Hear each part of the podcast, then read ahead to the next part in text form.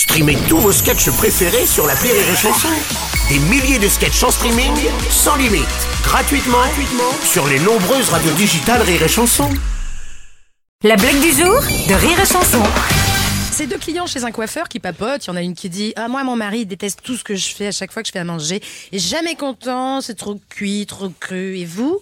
« Alors, mais moi, il adore tout ce que je fais. Moi, il est toujours content quand je cuisine. Mmh. »« Ah, mais c'est parce que vous devez être un vrai cordon bleu. » »« Non, non, une vraie ceinture noire. » La blague du jour de Rire et Chanson est en podcast sur rire et chanson point f r.